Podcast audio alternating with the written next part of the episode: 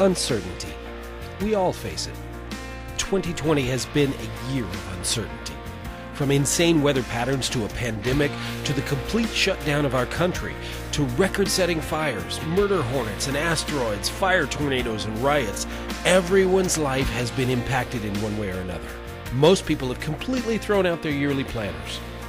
On a serious note, the kind of uncertainty the world has faced over the past several months can create serious stress and even fear in people's hearts.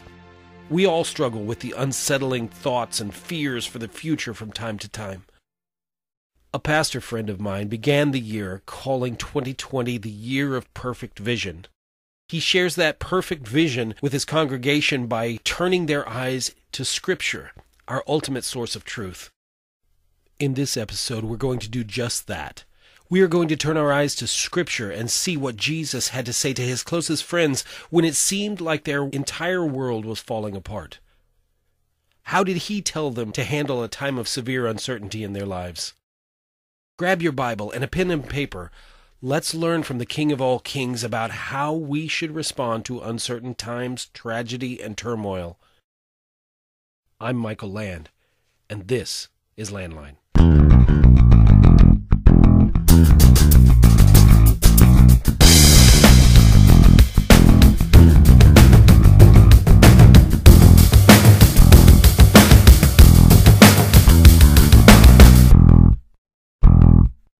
In John chapter 14, Jesus said, Let not your hearts be troubled. Believe in God. Believe also in me. In my Father's house are many rooms. If it were not so, would I have told you that I go to prepare a place for you? And if I go to prepare a place for you, I will come again and take you to myself, that where I am, you may be also.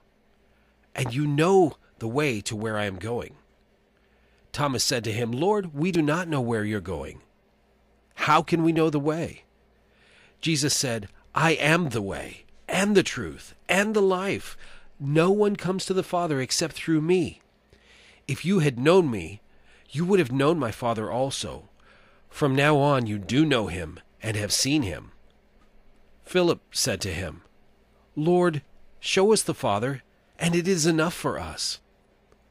Jesus said to him, Have I been with you so long, and you still do not know me, Philip? Whoever has seen me has seen the Father.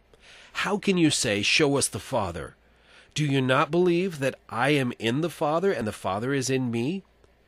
The words that I say to you, I do not speak of my own authority, but the Father who dwells in me does his works. Believe me that I am in the Father and the Father is in me, or else believe on the account of the works themselves. Truly, truly, I say to you, whoever believes in me will also do the works that I do. And greater works than these will he do, because I am going to the Father. Whatever you ask in my name, this I will do, that the Father may be glorified in the Son.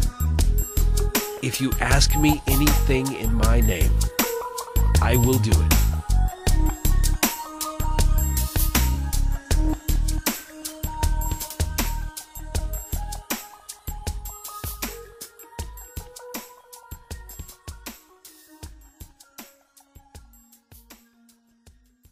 Now, admittedly, John chapter 14 might seem like a strange passage of scripture to use to address stressful, uncertain times, but hang with me a moment while I place it into the perspective of the scriptural context. The Lord's disciples had been following him in his daily ministry for around three years. He was their leader, their friend, their intimate brother. They worked together, they played together, they prayed together, they ate together, and traveled together. They were constant companions. They had just recently rejoiced as Jesus had ridden into Jerusalem amidst throngs of celebrating people who shouted, Blessed is the King who comes in the name of the Lord. Then he was standing there saying that he was going to be betrayed by one of the very men he'd chosen to walk with him in ministry.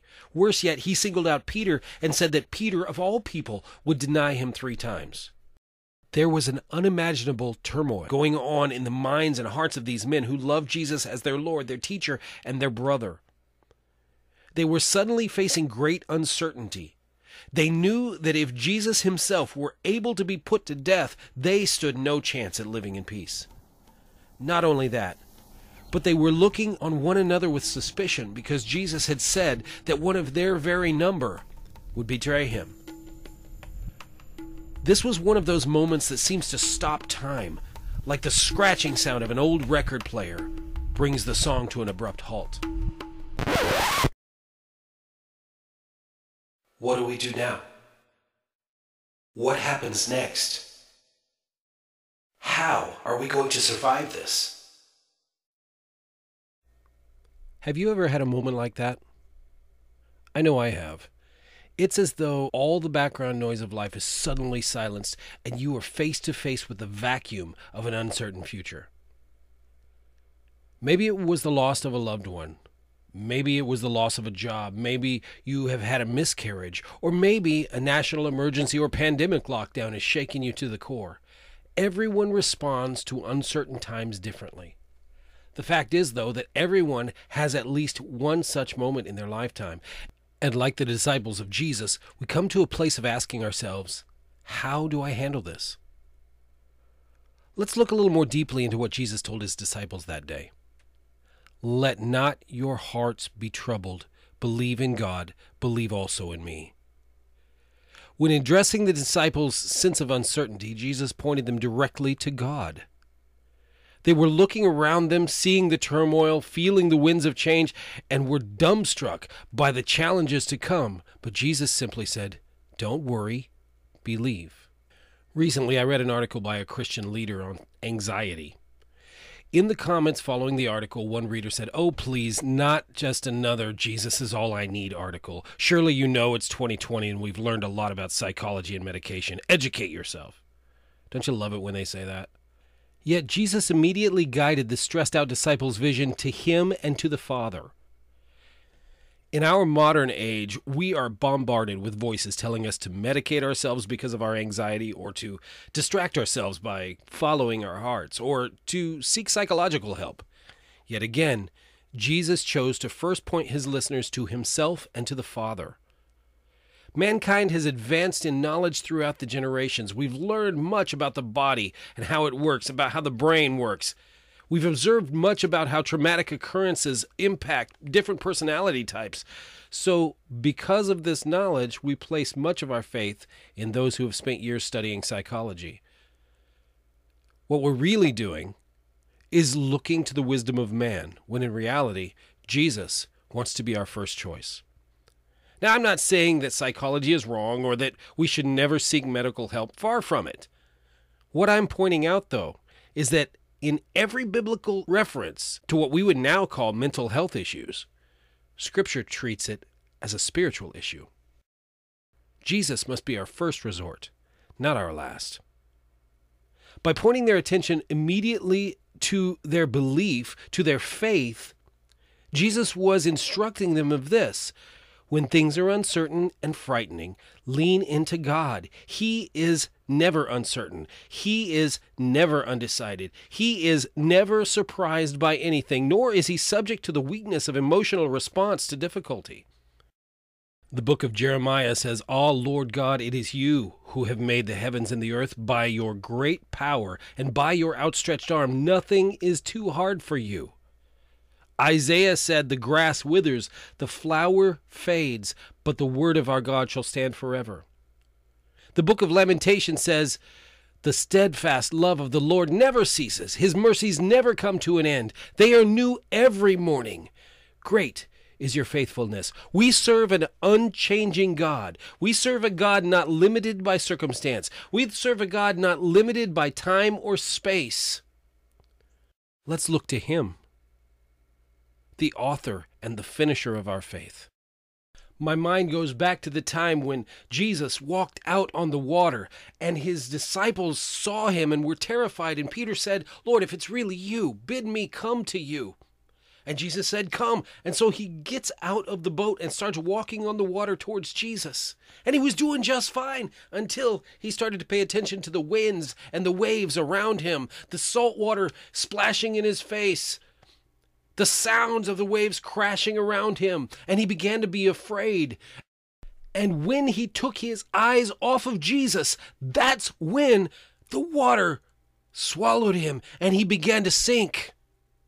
Ladies and gentlemen, there's a reason that Matthew 6:33 says seek first the kingdom of God and his righteousness and all these things will be added unto you. If we put him first, if we seek him in all things, in all your ways acknowledge him and he will direct your paths.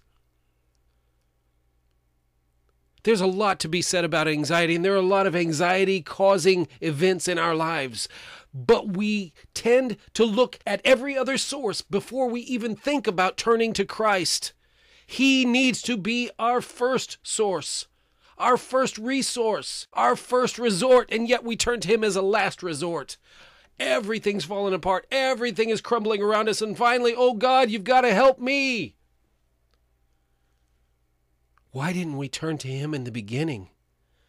Why didn't we have faith? Another time out on the sea when Jesus was in the boat and he said, Let us go across to the other side. And as he was going across, he curled up in the boat and went to sleep. And while he was asleep, there was a great storm. The men on the boat were terrified. And they came to him and they said, Master, do you not care that we are about to die? And Jesus got up calmly, and he rebuked the winds and the waves, and he said, Peace, be still. And then he looked at the disciples and he said, How is it you have so little faith? Do we lack faith today? Do we turn to Jesus as a last resort? Do we look to him only when everything is fallen apart and we have no other alternatives? Sadly, I think we do. Let me tell you something quickly about faith. Faith seeks God first. Remember that. Faith seeks God first. Faith knows the source of its strength. Faith knows the source of its power. Faith knows the source of its protection. Faith knows who to look to in times of need. Faith is not about self reliance or rugged individualism, feeling secure in oneself. Faith is looking to God first. And this faith impacts every portion of our lives. We go back to the scripture where God said, You will have no other gods before me. And yet, we put ourselves before Him. We put our rugged individualism before Him. We put our governments before Him. We put our families before Him. But faith looks to God first. Jesus said, How is it you have so little faith? Hi, this is Tegan. Thanks for listening to Landline. We hope this podcast will help you in your daily walk with Christ. Landline is an audio outreach of Foundation Christian Ministries. Your host is my dad, Michael Land. Our theme score is by Todd Benjamin from his album Understanding and is used by permission. Bumper music is arranged by Michael Land. For more information about Landline or Foundation Christian Ministries, click on foundationchristianministries.com or email us at landline at foundationchristianministries.com. And please don't forget to subscribe to our podcast on your favorite podcasting platforms and share the link with your friends. This helps us expand our reach and minister to more people. And now, back to the message. As we've seen, the very first thing Jesus addressed when he was dealing with the uncertainty of the disciples was their belief. He said, Don't worry, believe. Let not your hearts be troubled. Believe in God, believe in me also.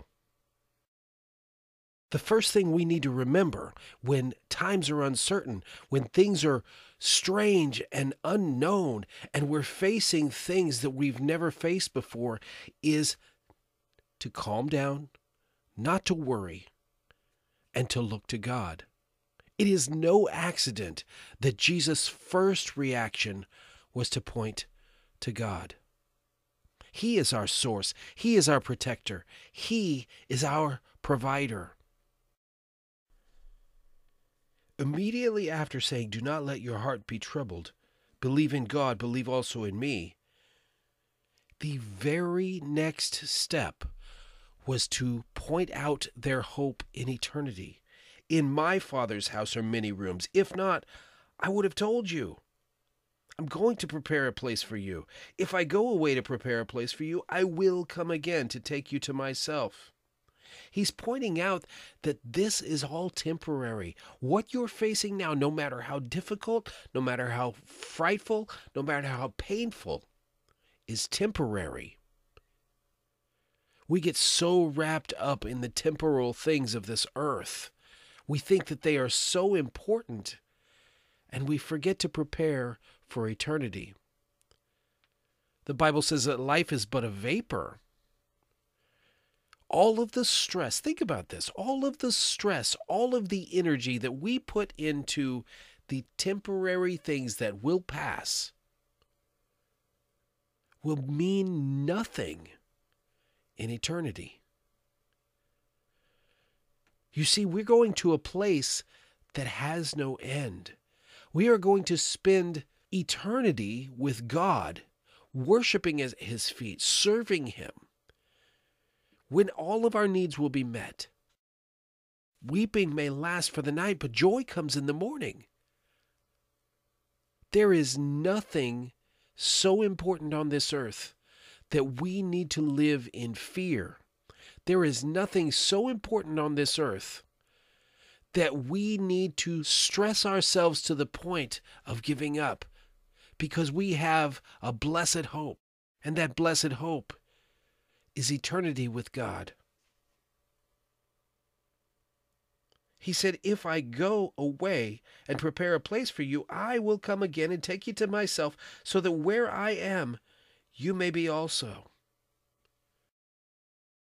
And after pointing their eyes to God, and after giving them the hope of eternity, what does Jesus bring out? He says, Truly I tell you, the one who believes in me will also do the works that I do, and he will do even greater works than these, because I am going to the Father. He pointed to our faith, he pointed to our hope, and then he pointed to our mission.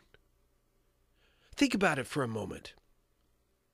The worst moments of fear, the worst moments of worry are always when you are sitting contemplating what's going on around you. When you're active, when you're busy, when you're doing something, when you have a purpose, you don't have time to be worried. You just do it.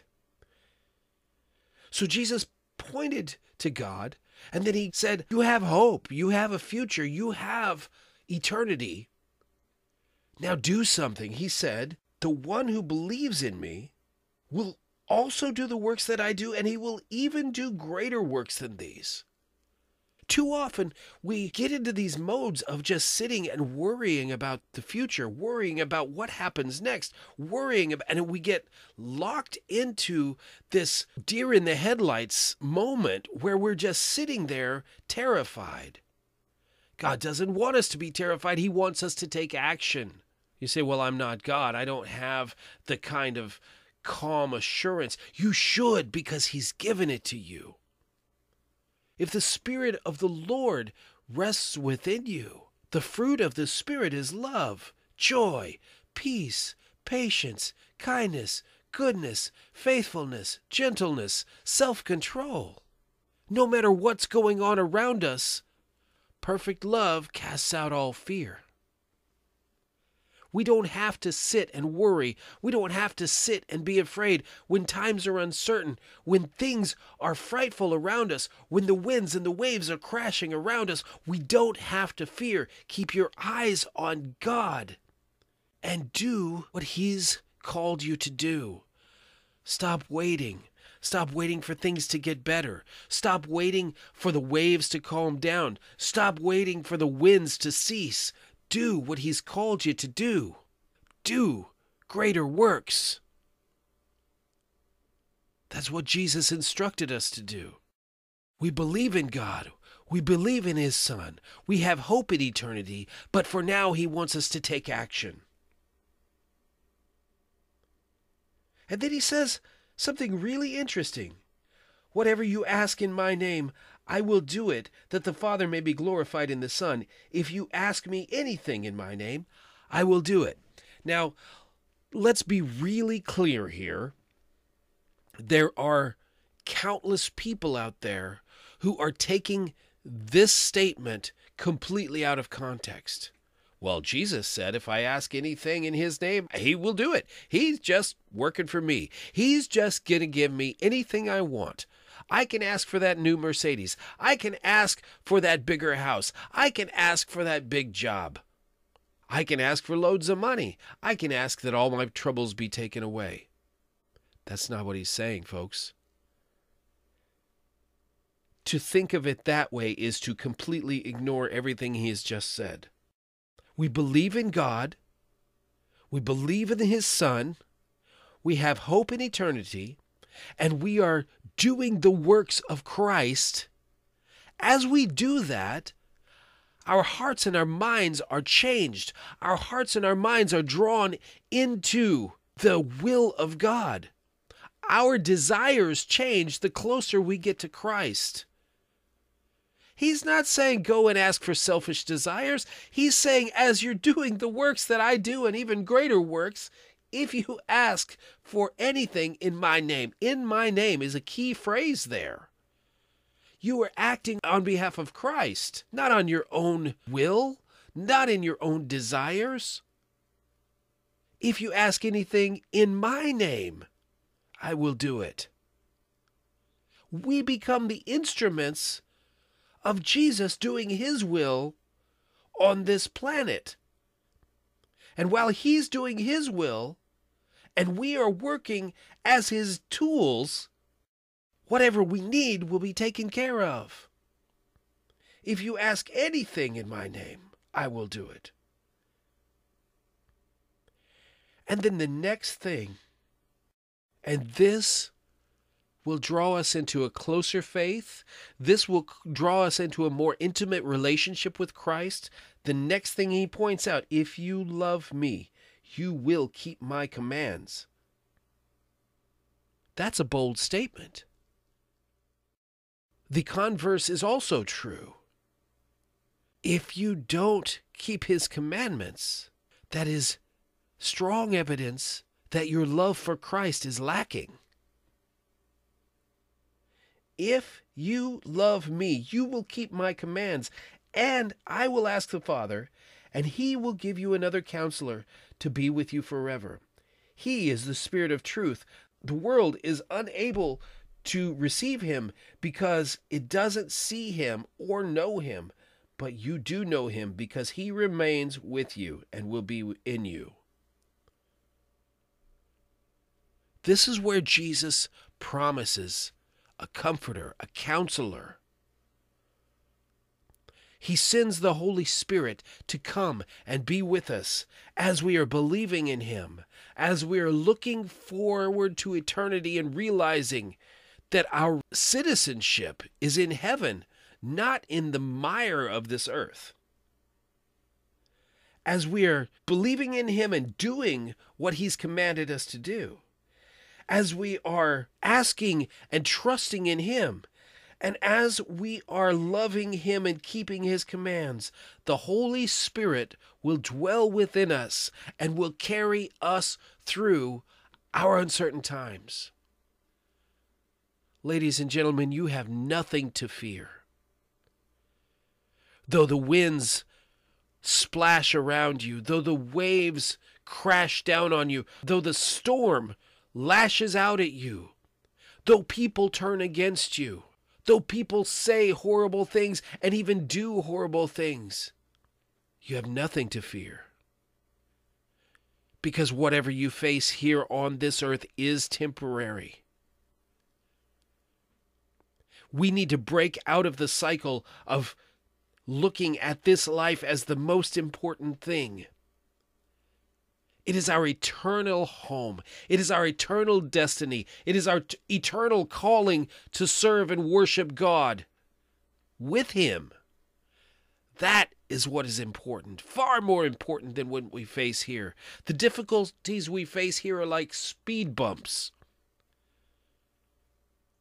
Trust in Him, believe in Him, look to His promises, tend to His tasks, obey his commands. I'm not telling you anything new. I'm not giving you some fresh revelation. I'm simply telling you what works. Take your eyes off of the storm. What did we say about Peter when he was walking on the water? He forgot he was walking on the water. This is a mortal man standing on water, and he doesn't get it. You would think you know, of course, I'm thousands of miles away and not in a storm. I'm sitting in my home recording this in a safe, dry environment. But you would think that there would be something in his brain that would say, I can do anything. I'm standing on water.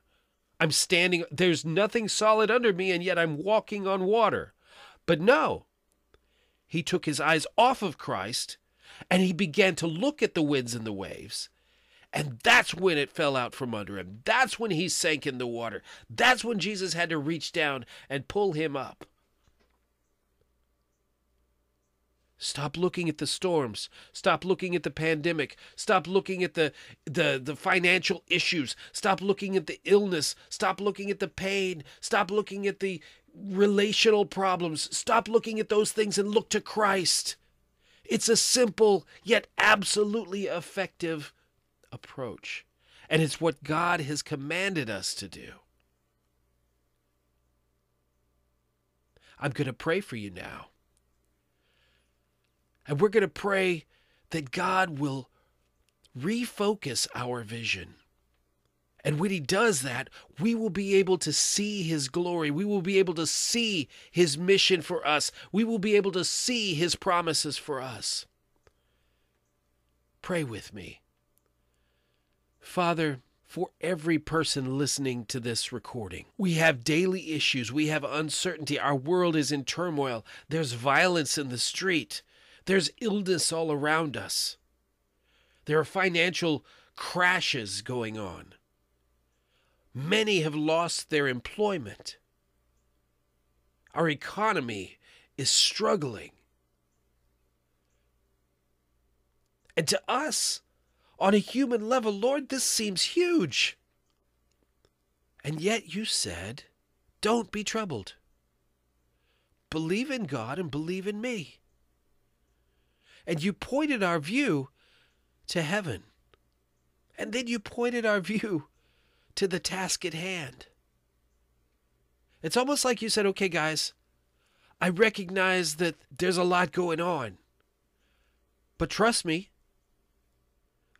I've got what's best for you. Let's keep working. Let's keep doing what we've been doing. Let's touch people's lives. Let's focus on the mission. Let's follow the teaching that I've given you. God, we turn to you now and we ask you to focus our vision on you. Help us not to look at the winds and the waves. Help us not to listen to the sound of the, the voices around us, but to focus on you. Help us to bury ourselves in your word. Help us to seek you first and your righteousness, knowing that all these things will be added to us. Holy Spirit, our comforter, I pray that you will surround us, that you will fill us, that your fruit will grow within us. We seek you. We love you. And as you said, we know you. Help us to be faithful. In Jesus' name,